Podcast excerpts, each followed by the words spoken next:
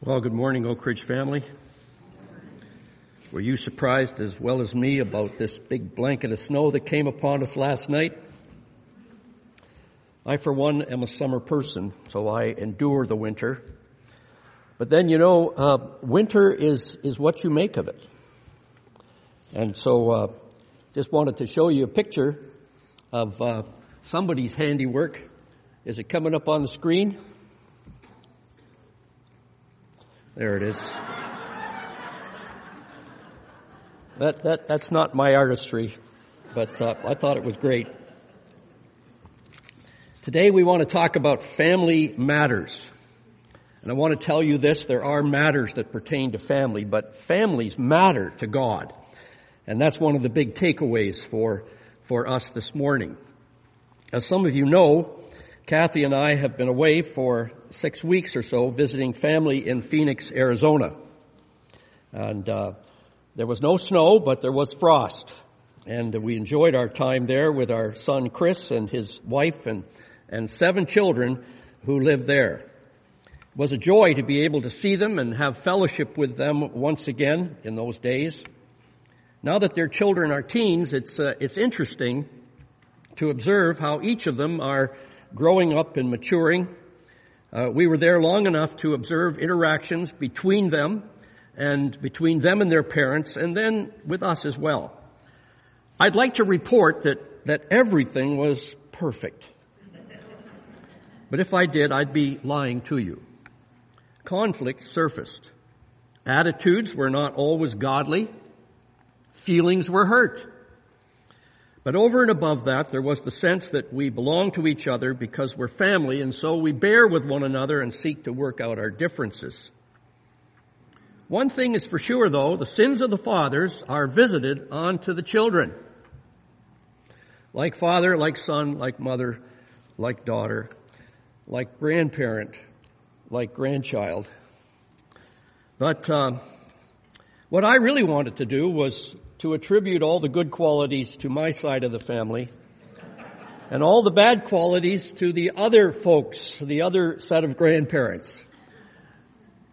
As that, as nice as that might be to do that, I couldn't do it because in all honesty, I saw some of my own sins reflected in my, not only in my children, but in my grandchildren. And, uh, it caused me some, some, uh, uh, sadness of heart that uh, things are not always perfect. So why would God have created such a flawed system anyway? The system of family. It is true. God has created it. He, and He entrusts babies uh, to their parents for care and keeping, for the learning of life's lessons, even though the teachers are very flawed and ones taught are often very disobedient. So why did God do it? Perhaps it's because there is a family in heaven already. Father, Son, and Holy Spirit. A family, a community in heaven. It says in Ephesians 3 and 15, For this cause I bow before the Father from whom every family in heaven and on earth derives its name. There's a family in heaven. Therefore, family is not a chance product of social evolution. It's a creation of God to reflect His own being. Family is meant to display God's glory in community, a place where there is meant to be life and love and mutual blessing. But that is also why God gathers the redeemed people into groups like our church here at Oak Ridge. And that's the family that's going to go to heaven. There is a family in heaven, and there's another family that's going to go to heaven, and that's us. It says in, in 1 Timothy chapter 3 and verse 15, we are God's host, household, which is the church of the living God. So there's going to be a family in heaven forever. A great, big, wonderful, loving family. That's why our mission statement is being the church and becoming family. It's not surprising then that this Gospel of Mark should have a large section devoted to family matters. And uh, that's what we're going to look at today. Pastor Josiah has already taken us through much of it. It begins in Mark 9 and 14, and where there's a father and he brings his demon possessed son to Jesus to have that demon cast out. And uh, so we have a concerned father and we have a needy child. And the father brings his child to Jesus. That's the first story in the family matters section. And then Jesus puts a child in the midst and he says to his disciples and those listening, whoever receives one child like this in my name receives me. Now, he's primarily talking to parents because they are the ones who primarily receive children. And what he's saying is this. If you want to please me and your family, treat your children as if you were bringing up Jesus. That's what he's saying. And you might reply, but they don't act like Jesus. But nonetheless, you see, even in this flawed system, this is the principle that God has given us. See, receive children as if you were rearing and bringing up the Christ child. Treat them graciously, treat them fairly, treat them lovingly. And Jesus goes on to warn them, whoever causes one of these little ones who believe in me to stumble, it would be better for him if with a heavy millstone tied around his neck, he had been cast into Lake Ontario. Let's bring it home. This is the anger that Jesus shows when, as parents, we do not care to receive our child in the way God would have us receive our children and we stumble them. We cause them to sin. We cause them to get into evil habits by our badness. The Lord's upset with that. This is followed by a treatise on the sanctity of marriage. Now, I'm not going to get into this this morning, but actually this whole issue on family matters is an extended chiasm, which is a kind of a literary construction that some folks at Oak Ridge have heard of before. It begins with children, and then you get into marriage, and then afterwards you're going to see it goes back to talking about parents and children again. And this is really at the center of family life. It's not the raising of children that's the center of family life. It's the behavior of, of, of our, our, a man and a woman in married life together. That's what the, the, the foundation of family is. And he's talking about married couples establishing their home with love and respect and kindness for one another. A man treating a woman well, a woman treating a man well, the two of them walking together, and then bearing children. So marriage is the key. Broken marriages tend to break down families. They cause distress, not only for those involved in the divorce or in the, in the separation, but also to the children. Then they were bringing their children to Jesus. This is the next step. And, and in chapter 10 and verse 13, they brought their children to Jesus so that he might touch them with a blessing. when the disciples rebuked the parents, Jesus got angry with them and he said, permit the children to come to me and do not hinder them. We've already heard, do not stumble them, and now do not hinder them. Do not act badly towards them, that's stumbling them. And don't stop them from coming to Jesus.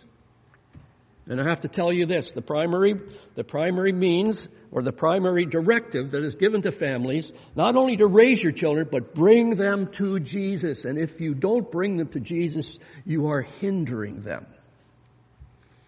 Permit the children to come to me and do not hinder them, for the kingdom of heaven belongs to such as these. In chapter 10 and verse 24, Jesus calls his own disciples children. See, verse after verse, passage after passage in this section, he's going back to family matters. And he's teaching us principles of family.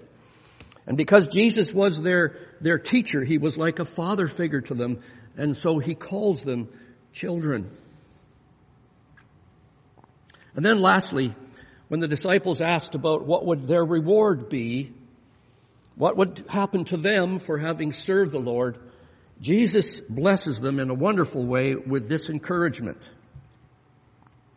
He says, no one who has left home or family or children or father or mother or houses or lands for my sake and the gospel will fail to receive a blessing in this life and in the next life as well. Family matters. Now we come to our text for today where we see this section on family concluded, and it's chapter 10, verse 32 to 52. And in our text for today, there are three sections, three stories which belong together. And uh, they all carry the theme of family, and in particular, they refer to sons. And the first story is about the Son of Man. The second story is about the sons of Zebedee. And the third story is about the son of Timaeus. So we're going to look at them one by one. And in the first story, it's the, it's the son who was first. In the second story, it's the sons who wanted to be next. And in the third story, it's the son who was last.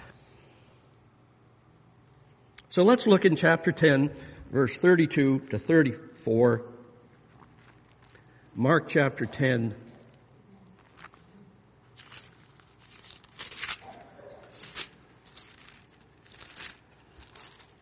Verse 32 to 34. they were on their way up to Jerusalem with Jesus leading the way and the disciples were astonished while those who followed him were afraid.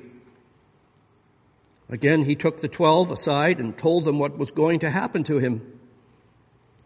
We're going up to Jerusalem, he said, and the Son of Man will be betrayed to the chief priests and teachers of the law. They will condemn him to death and will hand him over to the Gentiles who will mock him and spit on him, flog him, and kill him. Three days later, he will rise. Jesus talking about his impending death, and he refers to himself as the Son of Man. We must note that this is the most common way that Jesus referred to himself. But what does the title Son of Man mean? We were singing this morning, Son of God. And that's another title of Jesus. Because he is of divine origin. He is a member of the Trinity, the third, he is the second person in the Godhead. He is God the Son in that holy family in heaven. But what does Son of Man mean? I think it means three things. And the most basic idea is this, that Jesus, when he referred to himself as Son of Man, he he came from human stock. He was born of Mary. He shares our humanity. He came into this world the way we all come, through a mother bearing her child, except that he had no earthly father. Now, none of us chose to be born. And that's probably, probably why most of us, when we were first born, we squawk and we cry. Why did, why do I come out into this glaring cold universe? I was in a warm place before. What are you doing to me? I've watched many children be born. It seems like they're all kind of indignant. We enter the human family not by our wills, but by the will of God and the desire of our parents. So many people, when they're disgruntled with life, they say, I didn't choose to be born. I didn't choose to be in this family. Jesus chose to become one with us. He became a human being just like you and me. He wanted to be with us as part of the human family. And I'm going to tell you this, something that's wonderful that bears a sermon in itself. He's going to be with us forever in the human family He's going to be a human being forever. Let your mind dwell on that one. That's an unfathomable, wonderful truth that forever He's going to be with us in glory. It says in Hebrews chapter 2 verse 11, we are of the same family, so He, Jesus, is not ashamed to call us brothers. I had some older brothers, and uh, one of them I particularly loved because he loved on me. His name was Fred, and uh, I was so blessed to have him in my life. He cared for me and the others younger than him. Every summer for some years, he drove us to camp in the Upper Peninsula of of uh, Michigan, some 400 miles away. Then he'd go back to work, and then he'd come back again and pick us up 400 miles and drive us back home. That's, a, that's an older brother who loved us. And uh, when he was married, week by week, he brought us to his own house in Windsor, some 10 miles away, so that we could participate in the little boys club that he had for the kids on the street in South Windsor. And then when the boys club was finished, tired though he was, he'd get in the car and he'd drive us back home again. Even when he was dating Joy, his dates often included us. And he'd drive us out to Point Pelee for a picnic and there we were playing and uh, there was very little privacy for Fred and Joy because he always brought his family, he always brought his, his, uh, his uh, brothers and sisters along. Now that's love. And I'm telling you this, nobody loves you like your older brother. Nobody loves you like Jesus. We got a Father in heaven who loves us dearly. We were singing of the love of God. We've got a, we've got an older brother in heaven. He's a man and he loves you and he cares for you. The second reason why Jesus would call himself the Son of Man is this. The son, he's, he's the representative man. You know, there are some representatives of Canadian, the, the height of Canadian trueness and, and, and greatness. And I think of Terry Fox, a young man who had cancer and he was an athlete and even though he, he, he'd lost a leg already with the cancer, he decided to run across Canada to uh, to uh, help uh, in the cause of, of, for cancer research and to help people contribute. Got halfway across and he couldn't finish the race and he died with his cancer. But what a man! You see, he's a true Canadian man. Now the idea of son of, the, of man is this. He is the real deal. He's the stuff that humanity should be. The son of man. No finer representative on earth than this Son of Man. And the verse that we read tells us to the extent that he went to show us his love. He went to the cross to pay for our sins. You and me. He suffered and he bled and he died for all of us. See, that's a real man. Son of man. And the third way by the way, that oh, a verse in, in Hebrews chapter 2 we put in here just to illustrate this point. It says in verse 9 and 10 that by the grace of God, he might taste death for everyone in bringing many sons to glory. Now, if you're thinking it's all about sons, he brings a lot of daughters to glory as well. He's talking about, about humanity, and uh, he's bringing us to glory. What a wonderful son of man. And because the third point in this idea of son of man, and because he is one with us and because he has distinguished himself as the premier son of man, God has given him the first place. God has given him the highest place. And he's no longer just a son of man. In the book of, of uh, Ezekiel, Jesus or God referred to Ezekiel as a son of man, son of man, son of man. So we're all the sons of men. Jesus isn't just a son of man. He's the son of man. He's the highest one. And God has accorded him the highest place in all creation. He's the firstborn from among the dead. He's the highest of the kings of the earth. He's the premier person in humanity. It says in, in Daniel chapter 7, wonderful, wonderful picture of Jesus coming glory. It says, in my vision at night I looked there, before me was one like a son of man, coming with the clouds of heaven. He approached the Ancient of Days and was led into his presence and he was given authority, glory, and sovereign power. All peoples, nations, and men of every language worshiped him. His kingdom, his dominion is an everlasting dominion that will not pass away. His kingdom is one that will never be destroyed. Not just a son of man. He will be the son of man, the highest man in the universe forever. Son of man. Do you honor him as such? Do you honor him as such? See, those that belong to, to God, those that are truly saved, have come to an appreciation of the greatness of this man. And they know he's son of God, but they also know that he's the best man that ever walked this earth.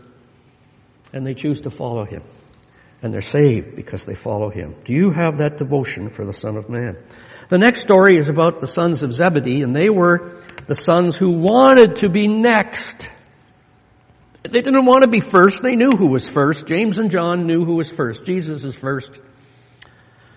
They just wanted to be next. So we read it in Matthew 10 verse 35 to 45. Let's read it. Then James and John, the sons of Zebedee, came to him. Teacher, they said, we want you to do for us whatever we ask. What do you want me to do for you? He asked. They replied, let one of us sit at your right and the other at your left in your glory.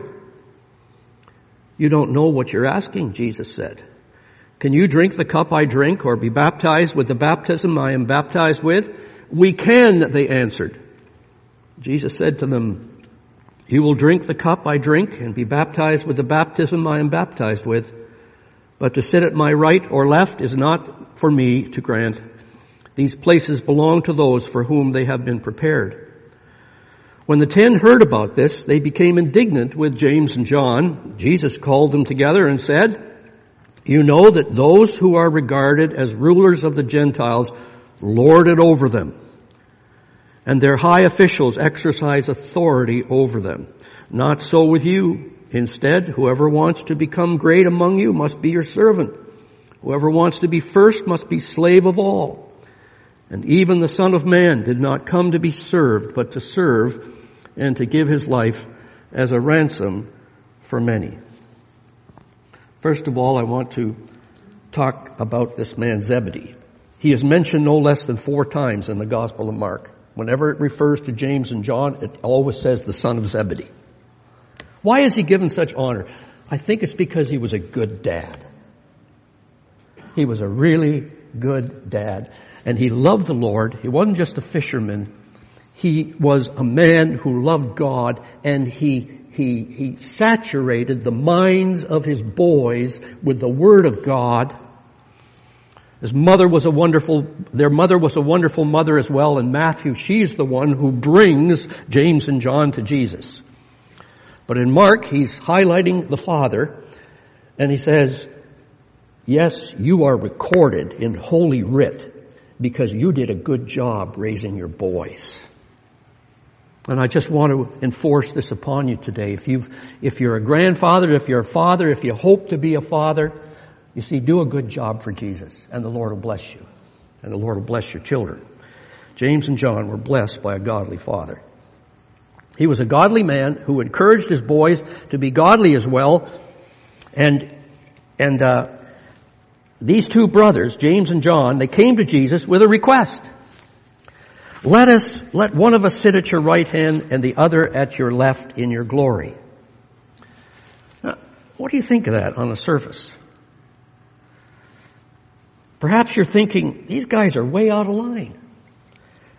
Thinking too much of themselves. They, they want to sit with Jesus on his throne. I mean, shouldn't Christians be more humble than that? This is arrogance. And Jesus should put them in their place. But you know, the truth of it is, not a word of scolding. Jesus does not scold the disciples for this question that they put to him, this desire that they have. You see, that's because of this. It is proper and right as children of God to seek for honor in the kingdom of God. That's what God wants us to do. He wants us to aim high in the kingdom. He wants us to make it our goals to excel in the kingdom. So Jesus does not scold them. Instead, he tells them how they might qualify for such honor.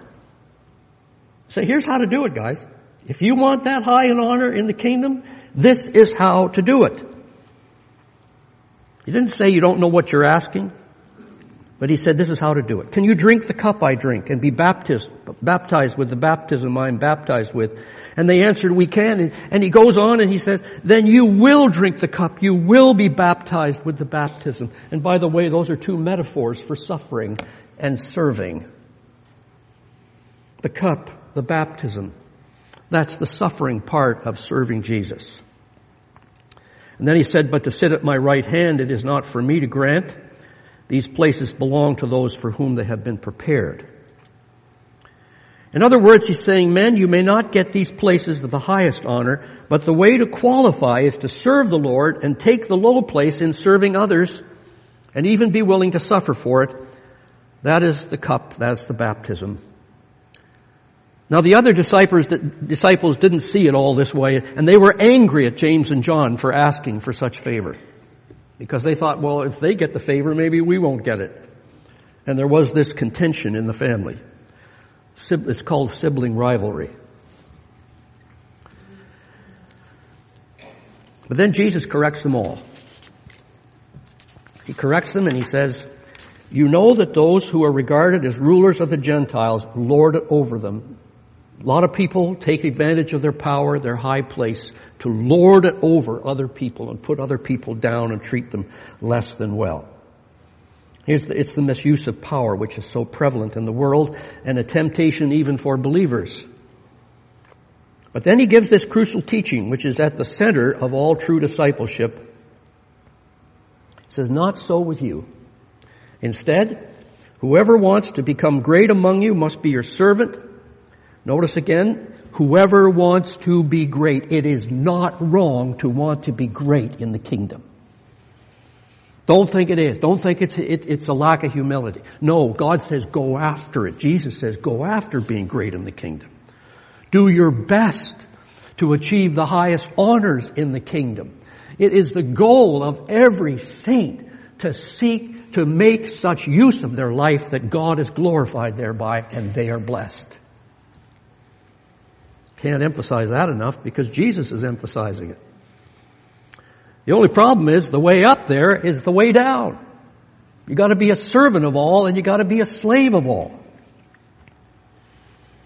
I'm thinking of Hilda Warsfold, a lady who I had the pleasure of knowing at Chitokoloki Hospital many years ago when we served there as, a, as a, in the medical community at that mission hospital. Hilda was a fine English lady. She had bearing. She had upbringing. She was a very intelligent lady. And she carried herself very well.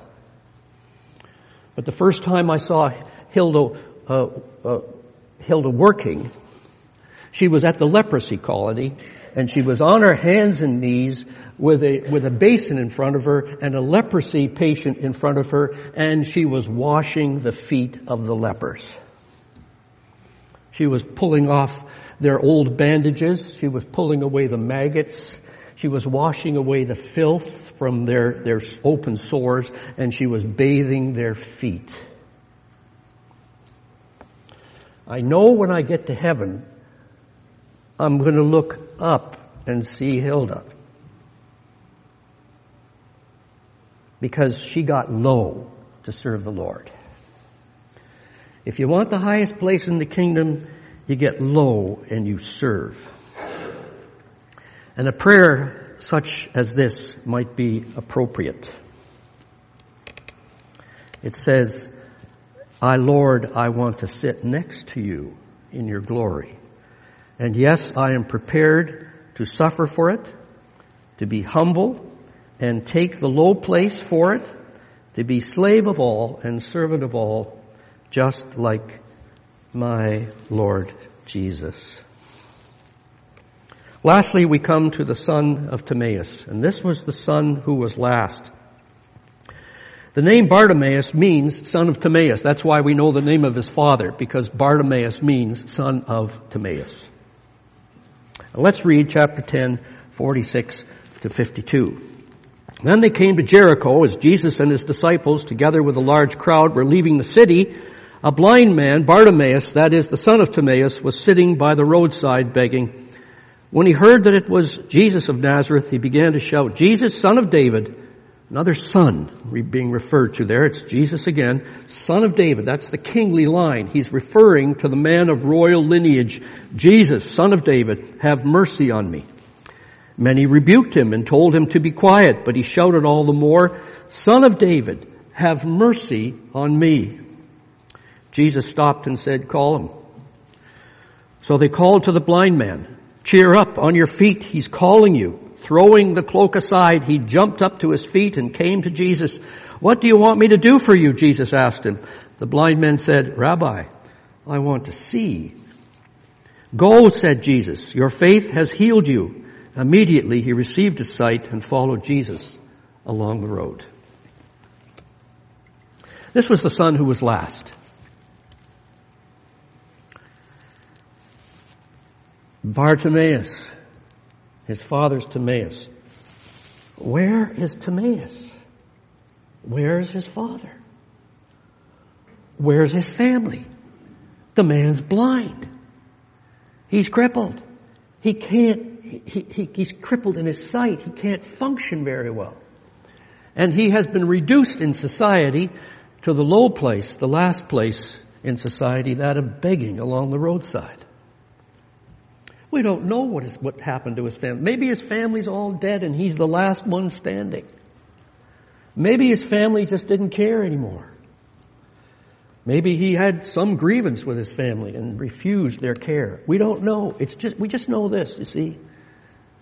He was reduced to being the last in society and he didn't have a family. He's just a beggar. So a man in a weakened and debilitated state without a family and he's a beggar. But he learns this through hearing that Jesus is coming his way.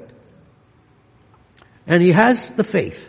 He hears that Jesus has done miracles. He has, he hears that Jesus is the son of David.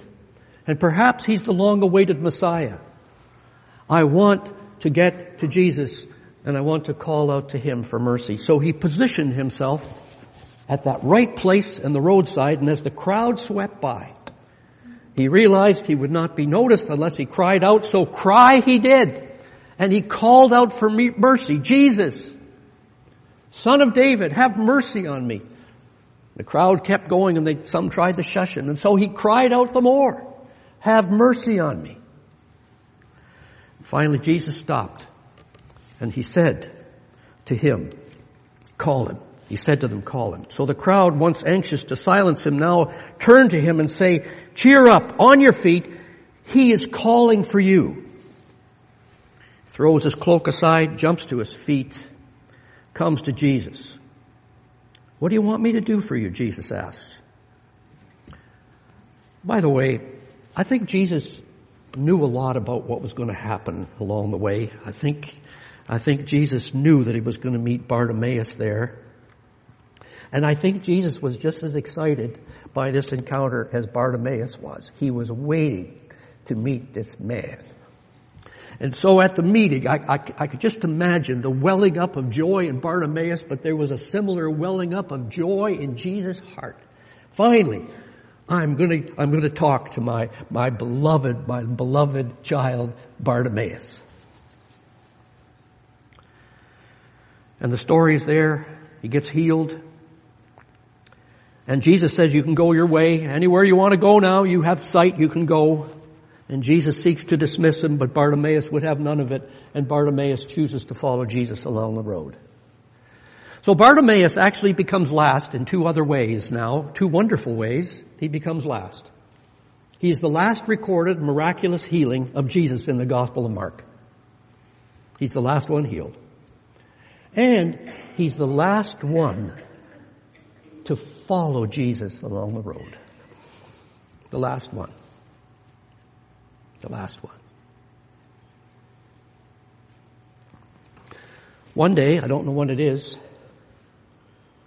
there will be the last one who comes into the family of God. The last one who is healed in their souls.